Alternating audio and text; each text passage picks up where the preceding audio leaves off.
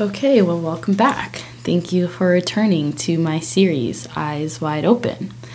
My first episode gave you a little bit of a preface as to my point of view and where I'm going with these podcasts. So, on this one, I wanted to try and evoke some more feelings from you. And in order to do so, I have to ask that you'll be open to expanding your mind and your point of view to thinking a little differently than you may be used to, and just thinking openly and honestly and non judgmentally. So, let's get to it. Equality, right? So, specifically, gay equality is where I'm headed. I heard someone once say the statement, I may be straight, but I'm not narrow. And I think that is a beautiful line because that means a lot of sorrows would be spared. And um, one of the most heartbreaking situations is a story about intolerance that I'm going to, you know, share with you. And I'm sure many of you have heard, but the name Matthew Shepard. So back in 98, I was only eight years old but I will never forget this story. And um, I'll give some background for those of you that aren't sure, but Matthew Shepard was only 21 years young when he was killed. He was a student at the University of Wyoming in the small city of Laramie, where one night he went out for a drink and he met Aaron McKinney and Russell Henderson, whom later they took his life.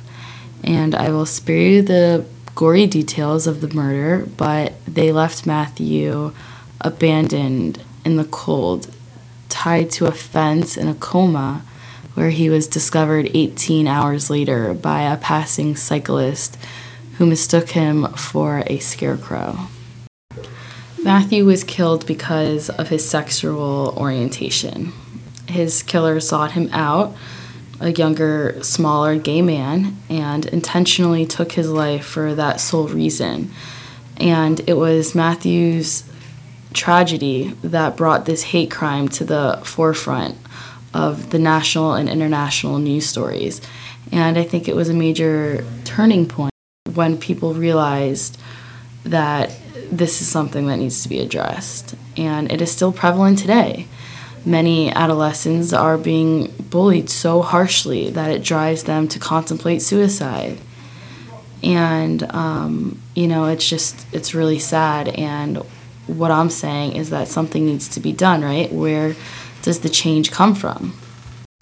Well, I believe that um, change can come first from the media because it has a direct correlation of how society, you know, digests culture and what's going on around the world. And um, they can definitely make a huge impact. And they can do that by fulfilling their role and sharing Matthew's stories and others like his to educate the public on what's going on. And people can't lose sight that these hate crimes are still happening on all different levels. If the media were to provide some more coverage, Matthew Shepard's and the Justin Anokas, instead of the Kim Kardashians' failed marriage, then the responsibility really falls to the people for us to stand up and take action. And it's through you and through me that we can spread awareness to promote tolerance every single day. And I can only hope that if you saw someone being bullied or picked on and singled out or treated unfair for any reason, gay or not, that you would have the courage and the heart to speak up and make the difference. Because change doesn't happen overnight or in one news segment and it doesn't happen with one person or one tragedy but it needs to start somewhere. And if not with you or me then where where and when so anyways i guess to bring this back and i know that was like kind of heavy to, you know, just digest, but it doesn't mean that you can ignore it and the issues will go away. You know, we know it doesn't work like that, but I just wanted to reiterate that every person on this earth has the right to love and be loved and to live and live to the fullest. And you nor I can play God and tell them that they shouldn't. So I hope that through this episode, you can take away a little bit more tolerance for others for any reason in any form that you see. I guess that's that for this one. So thank you for listening, and I'll catch you on the next Eyes Wide Open.